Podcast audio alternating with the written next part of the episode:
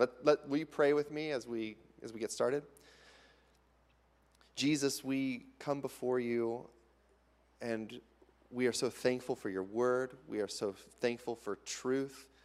We are so thankful, Lord, that you instruct us in how we can live and follow you and serve you. And we pray that this morning you would just soften every one of our hearts to be able to receive from you. We trust that you have something for each one of us. Um, so, Lord, we pray this all in your name. Amen. Today, we are finishing up the series that we have been in for the last couple of months that we've been calling Deeply Formed. We have spent the last several weeks sort of examining.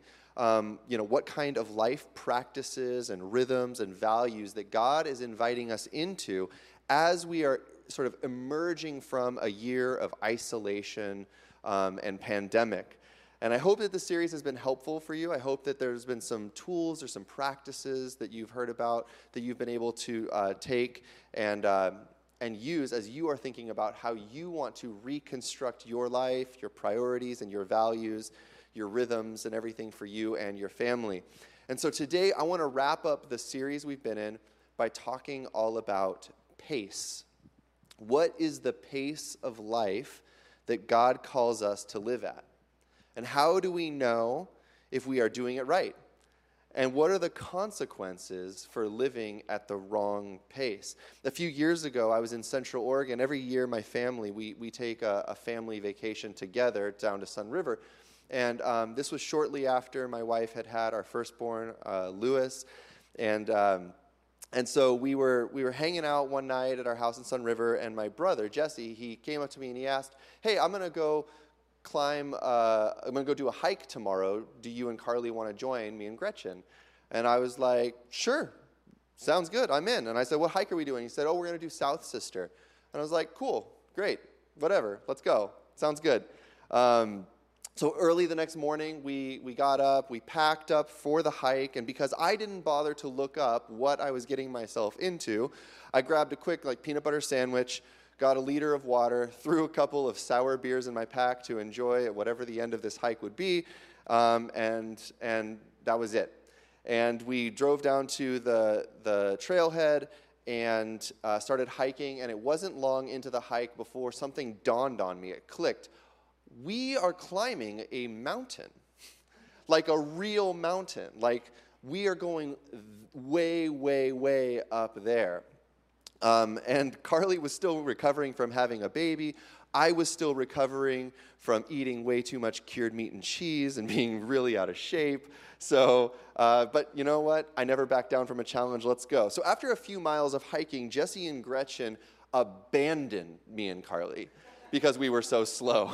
they were literally training for a marathon. We were recovering from sleepless nights.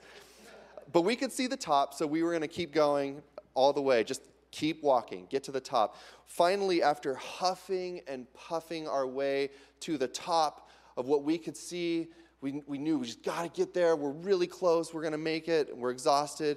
And I am a few yards ahead of Carly. I reach, come up over this ridge, and Carly says, Please tell me that the view is worth it. Is it beautiful up there? And I said, It is beautiful but I think you're going to hate this view because we're nowhere near the top. It was a false summit, and we still had to go all the way up. We were halfway. Um, but again, we do not back down. So we kept walking. We kept being passed by fitter and faster hikers, even some trail. People were running to the top of this thing. And we eventually made it to the summit. And here's a picture of, of us. Um, we look better than we felt. Um, now, I was completely out of water and had only two sour beers in my pack, which I foolishly drank because I was thirsty. And we trudged our way back to the car, uh, like sunburned and miserable. And when we finally got home, I felt like I had been hit by a train. I was so dehydrated. I had a terrible headache. My legs were all cramped up. But hey, we made the memory, so it was worth it. Sometimes it feels like life sort of ambushes us. Like we're not really sure what kind of trail that we're hiking, and we didn't actually bring along what was needed to get through it. And instead of going at a pace that is healthy, We just keep pushing and pushing and pushing until we finally break down and it hurts.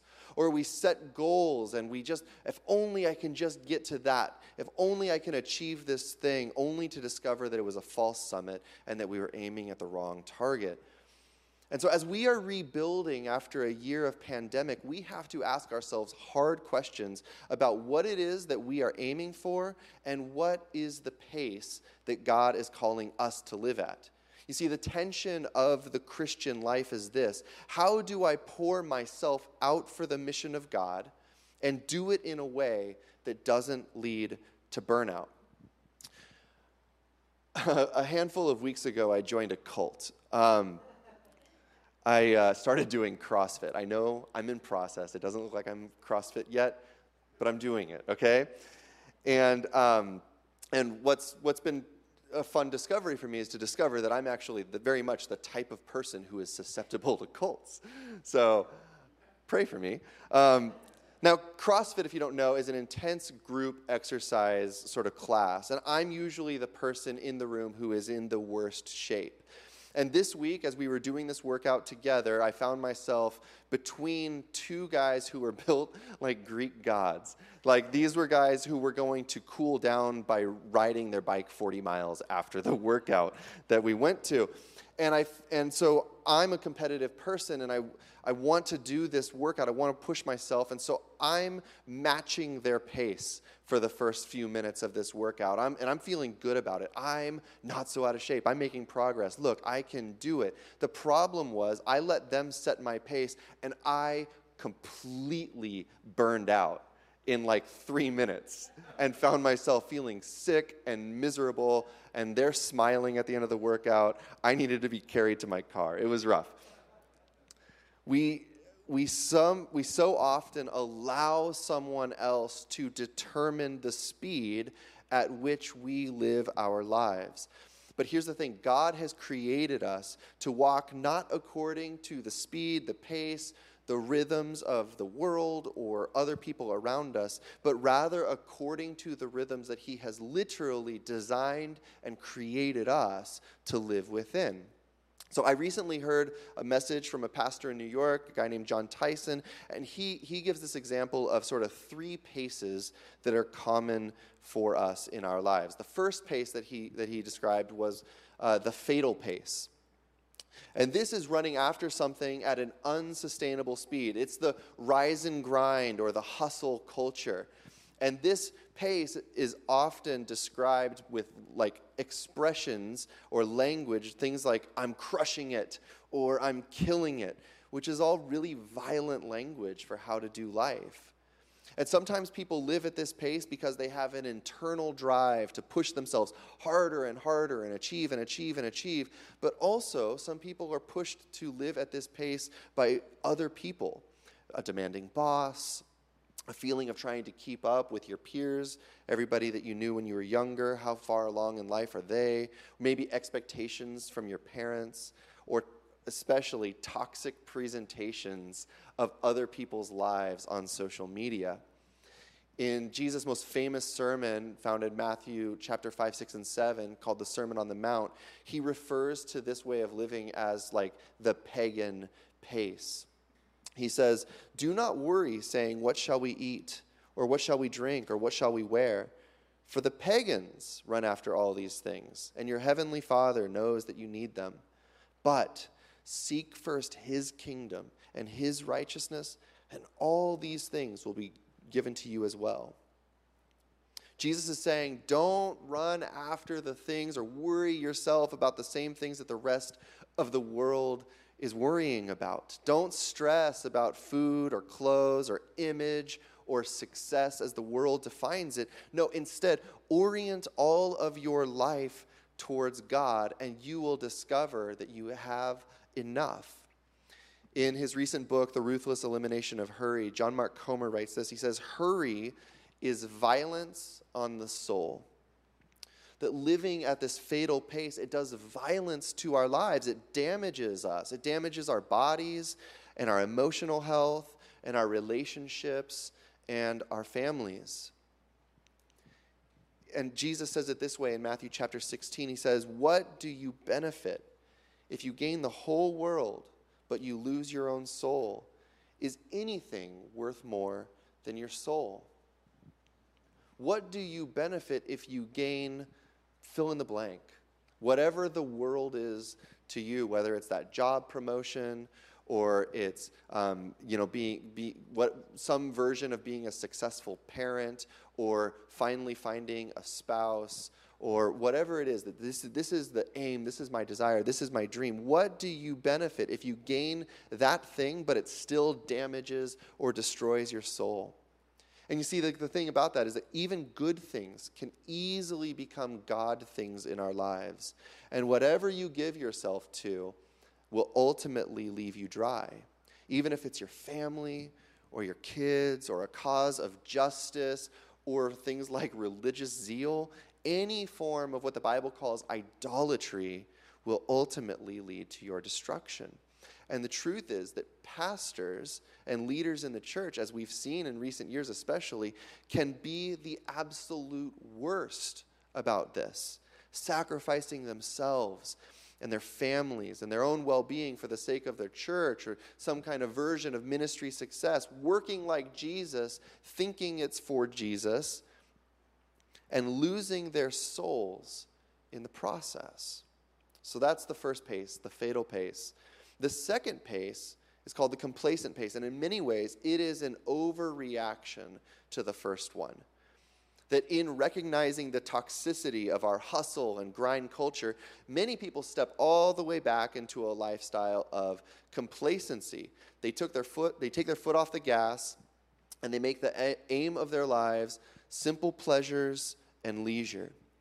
And man, this is so appealing especially for millennials like me, of which I am the foremost. That, um, that just the idea of living for brunches, followed by happy hours, followed by dinners, followed by nightcaps, weekend hikes, hashtag van life, come on. It's idolizing the, the idea of work life balance, being so careful not to overdo it that you end up doing very little.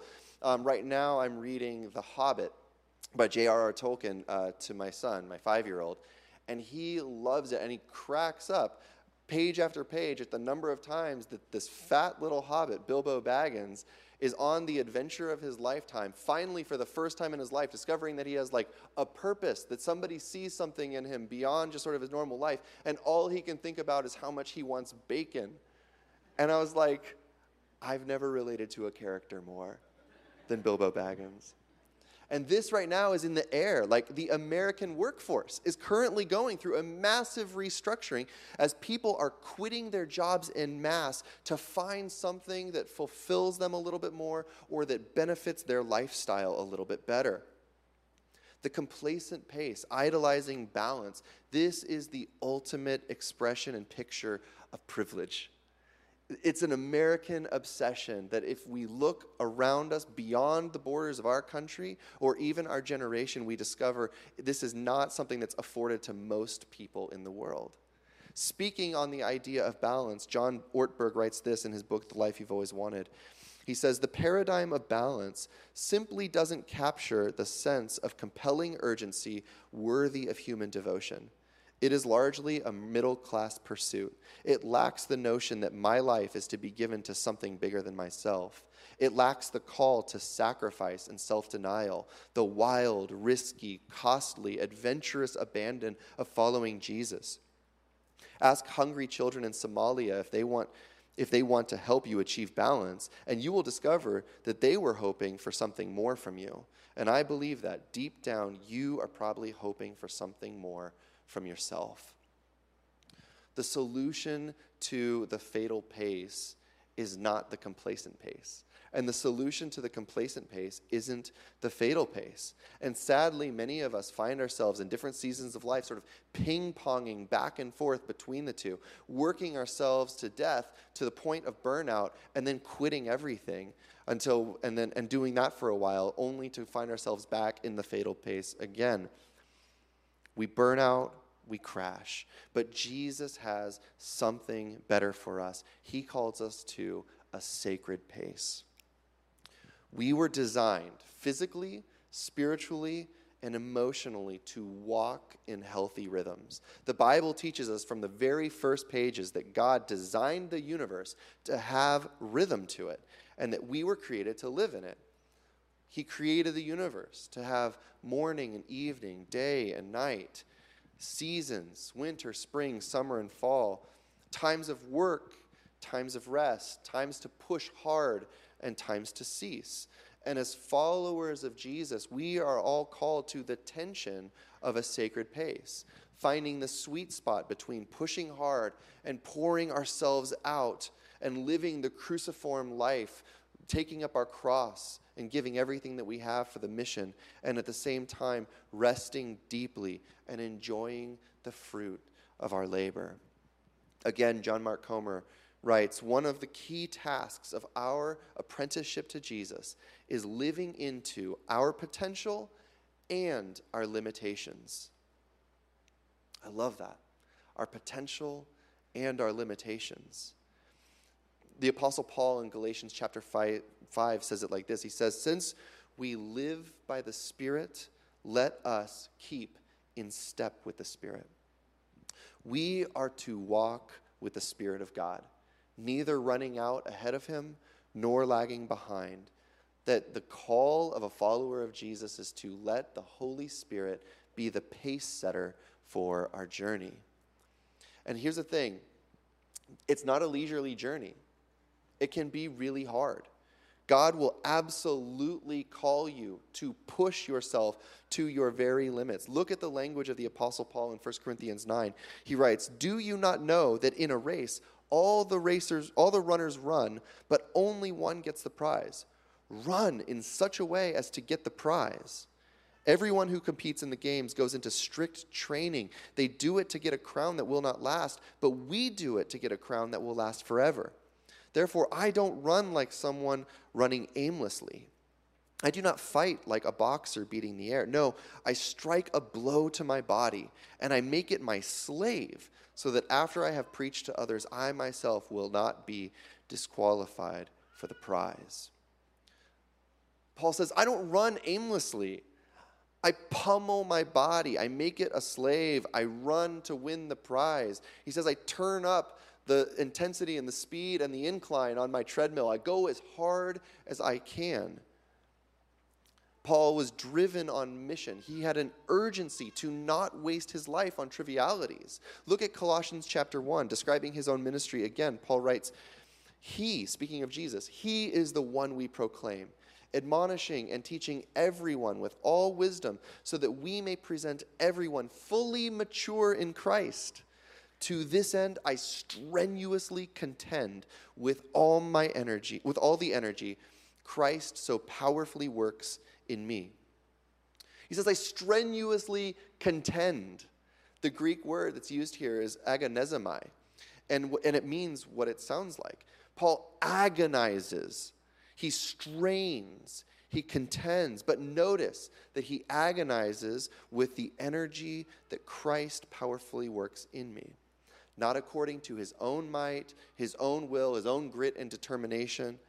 No, according to Christ's power that is at work within him. And so, keeping in step with the Spirit will push you to strain, to run, to work hard.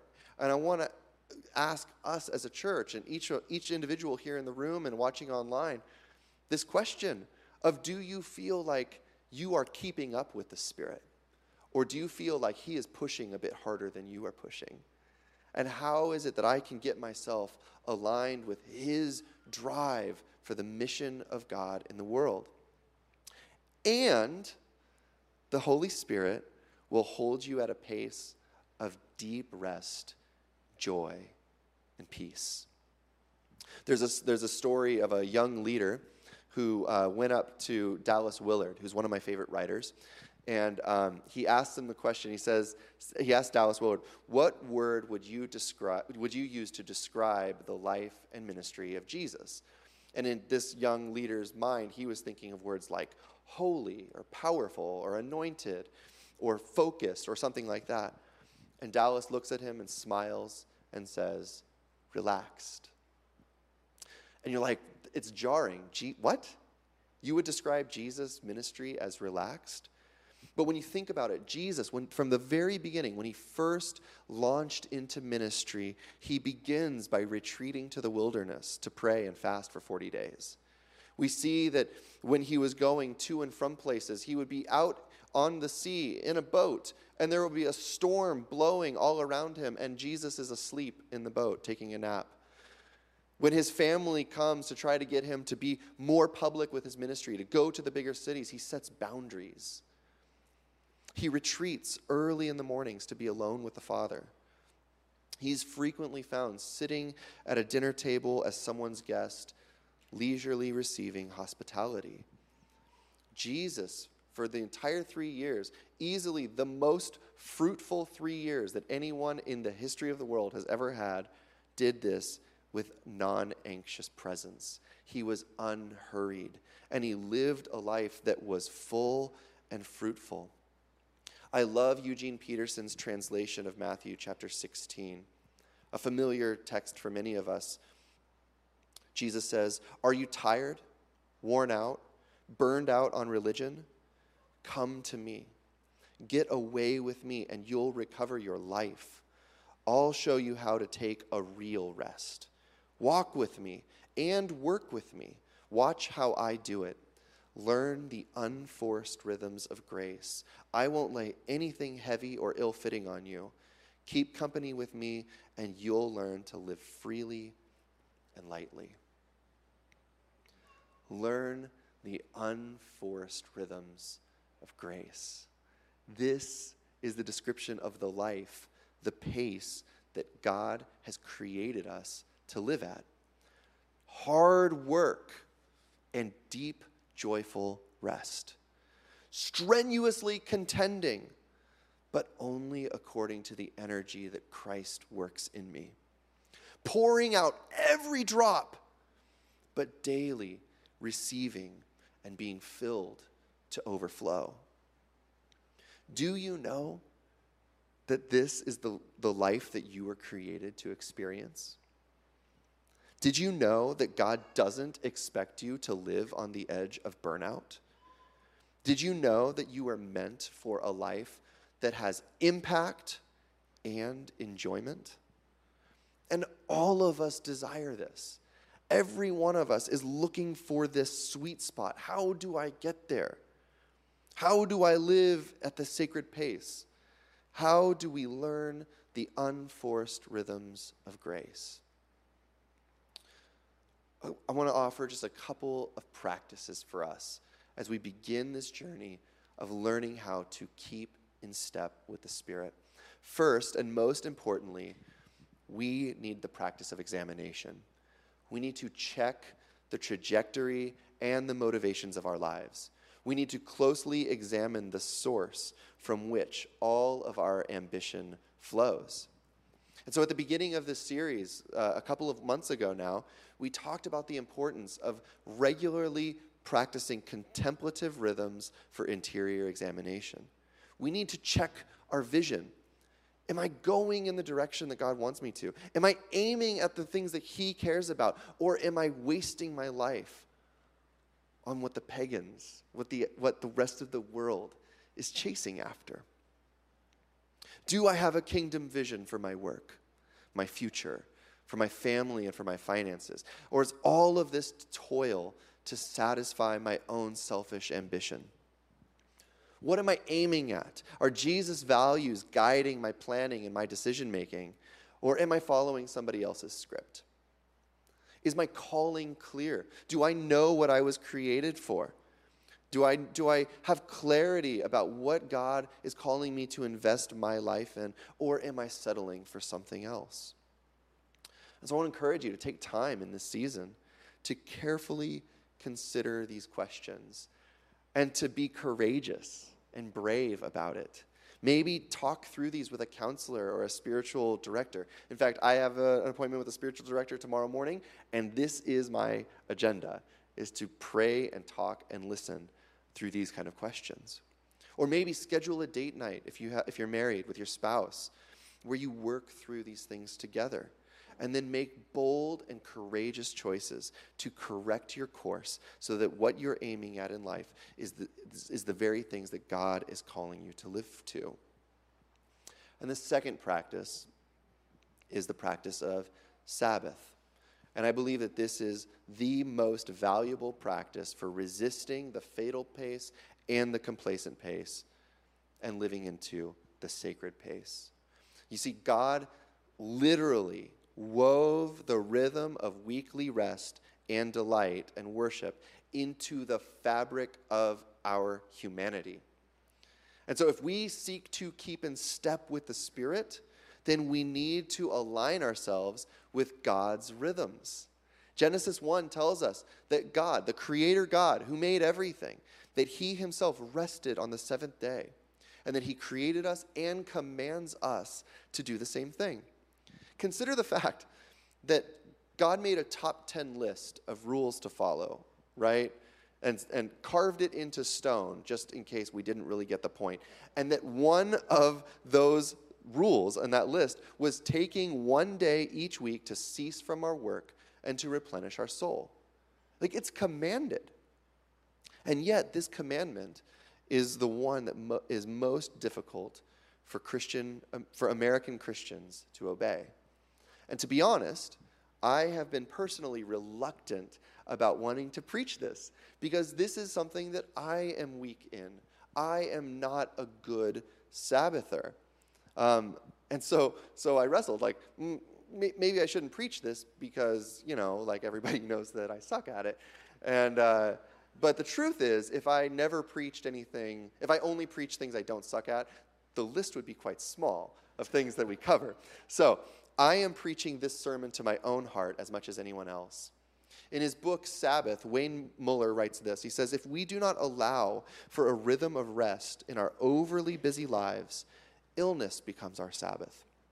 Our pneumonia, our cancer, our heart attack, our accidents create Sabbath for us. I mean, how many of you discovered that to be true?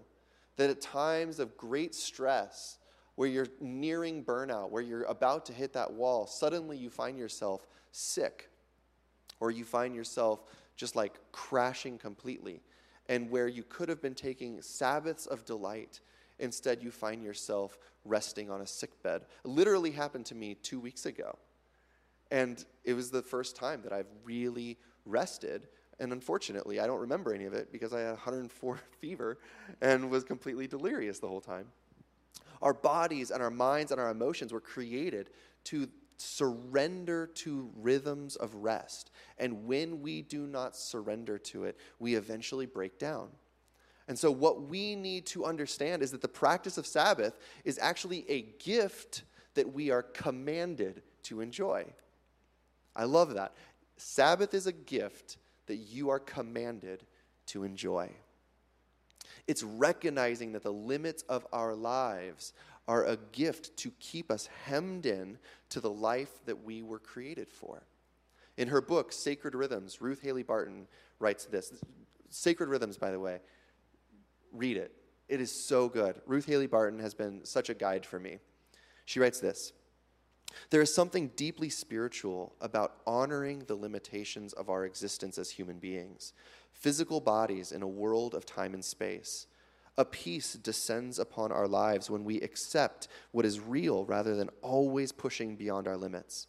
Something about being gracious and accepting and gentle with ourselves at least once a week enables us to be more gracious and accepting and gentle with others. There's a freedom that comes from being who we are in God and resting in God that eventually enables us to bring something truer to the world than all of our doing. Sabbath keeping helps us to live within our limits because on the Sabbath, in many different ways, we allow ourselves to be the creature in the presence of our Creator. We touch something more real in ourselves and others than what any of us is able to produce. We touch the very being our, touch our very being in God. Sabbath keeping is honoring our limits instead of trying to defeat our limits. And in honoring our limitations, we position ourselves to receive something that is beyond us. We, we have this tendency to want to reach beyond ourselves and to grasp something that is just out of reach. And the paradox is God says, I will give that to you if you cease reaching. If you just relax, I will give you what you are looking for. We relax into our creatureliness and experience the presence of the Creator. So the question is how do we do it? What does it mean to keep the Sabbath? I'm not going to do an extensive teaching on it, but just a couple of, of key points. First of all, Sabbath is not just taking a day off. In fact, Eugene Peterson wrote, A day off is a bastard Sabbath. Felt good. An American day off is, where, is a day where we do all of our non paying work, like shopping or laundry or yard work. It's a day where we attempt to cram as much recreation as possible, um, just activities after activities. It's a day where we go and we watch like four soccer games for all the kids in our family. We go to some tournament somewhere else. We, we, we just busy ourselves. And Sabbath as the Bible describes it, is something that is altogether different. The heart of the Sabbath is that we cease from our work so that we can rest and delight in God. And that everything that we choose to do uh, in our Sabbath practices is meant to move us toward that goal. And so it helps to have some rules and some structures for your Sabbath to protect it from becoming that day off. So, a couple of key things. First of all, Sabbath is a weekly practice every seven days. And you can choose whichever day is best for you and for your family, but it ought to be a consistent day as much as possible each week.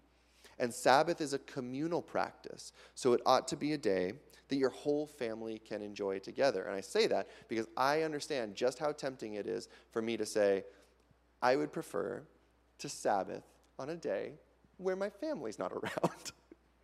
Because it's easier. Like, how do you rest when you've got a five year old, a two year old, and a seven month old? Like, I'm literally asking, how do you do it? I don't know. And so, when you're, fa- when you're shaping your Sabbath, think about all of these, these elements and how you can cease from the things that are so routine and rote and so like constantly bombarding you to be able to receive something from God when you're shaping your Sabbath, three things that you'll want to exclude from your day are work, consumerism, and worry. And every person's definition of work is going to vary, but as a good rule, I would just say, are you checking a box or are you delighting in something that God has given you? Some people can garden unto the Lord and feel rested and receive from Jesus. Some people feel like they just got to go mow their lawn and so you have to check your own heart. For me, I moved out to the country um, and uh, loving it, loving who, I'm, who it's making me. I'm becoming a different person. I love sitting on the tractor and mowing the field. Oh my gosh, it's like the best. It is so rejuvenating. But mowing my lawn does not feel, scratch that same itch. So I have to be careful about what is rest and what is not. And then we want to replace those things work and consumerism and worry with, with, uh, with good things, resting the body, replenishing the spirit, and restoring the soul. And so, Sabbath is a day of sleeping in and having pancakes for breakfast. It's a day for listening to really good music and enjoying, uh, enjoy making food. Maybe if you have a spouse, doing it together. It's a day to play and nap and make love. It's a day of reading scripture and a good novel and poetry. It's a day to go on a walk in nature. It's a day to be with Jesus, walking with Him with no agenda. And as we practice the Sabbath, when it becomes the day that the rest of your week is oriented around, you discover that the rest of your life somehow manages to fall into place. It's the first practice that aligns our pace with God's. It's taking a day to keep in step with the Spirit. And here's the thing it takes practice. It's not natural. Many of us did not grow up with this rhythm as being common in our own homes. It's foreign. And so it takes a lot of planning, preparation, and intention. But as we do it, we discover that it is exactly what we need. And as we get into God's weekly rhythm, we begin to, to be drawn into God's bigger rhythms, the seasonal rhythms, recognizing that life isn't just sort of like a constant conveyor belt, but that there are seasons where you work really hard and there are seasons where you rest. Um, where, uh, you know, in church world, we're, we're doing that this next month. We're recognizing that we need to step back for a month each year and just focus on each other and on prayer and relax so that we can move into the next season with intention, believing that God is big enough to keep us on mission while we're resting and that He will use that rest to propel us on mission as we move forward. We notice that God is a good shepherd who adjusts our pace according to different seasons of our lives. And so when you have a new baby or you start a new career or you become empty nesters or you retire, you notice that the pace adjusts somehow. You don't need to be going at the same pace that you were going at when you were 23.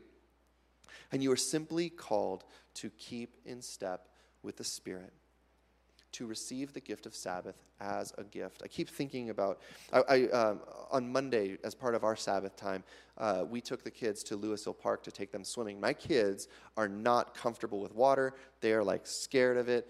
And I'm determined to break that. So we, we went to the, the river, got their life jackets on, and it was a perfect day. And the water was perfect. It was amazing.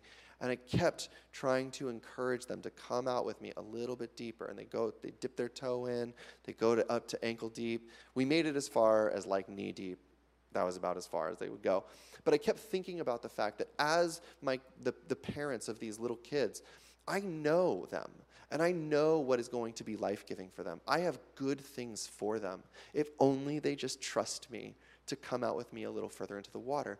And I feel like God is doing the same thing to us, to each one of us as American Christians in the 21st century. He's saying, Trust me, I know what's good for your soul. And what is good for your soul is rest. And what is good for your soul is to push hard on mission. And what's good for your soul is to focus on the right things. Just trust me that if you let go of some of these things, you will find life with me. That's good news. That's the gospel. The gospel is joining Jesus in everything that he's called us to do, joining him in his mission, and discovering that this is the way to true life. So, the question I want to ask you is how is your pace right now? Do you feel like your life is being filled up and poured out, or do you mostly feel drained and empty? As we are working towards rebuilding this deeply formed life, we need to pace it with Jesus we need to learn the unforced rhythms of grace so that we might learn to live freely and lightly. Amen?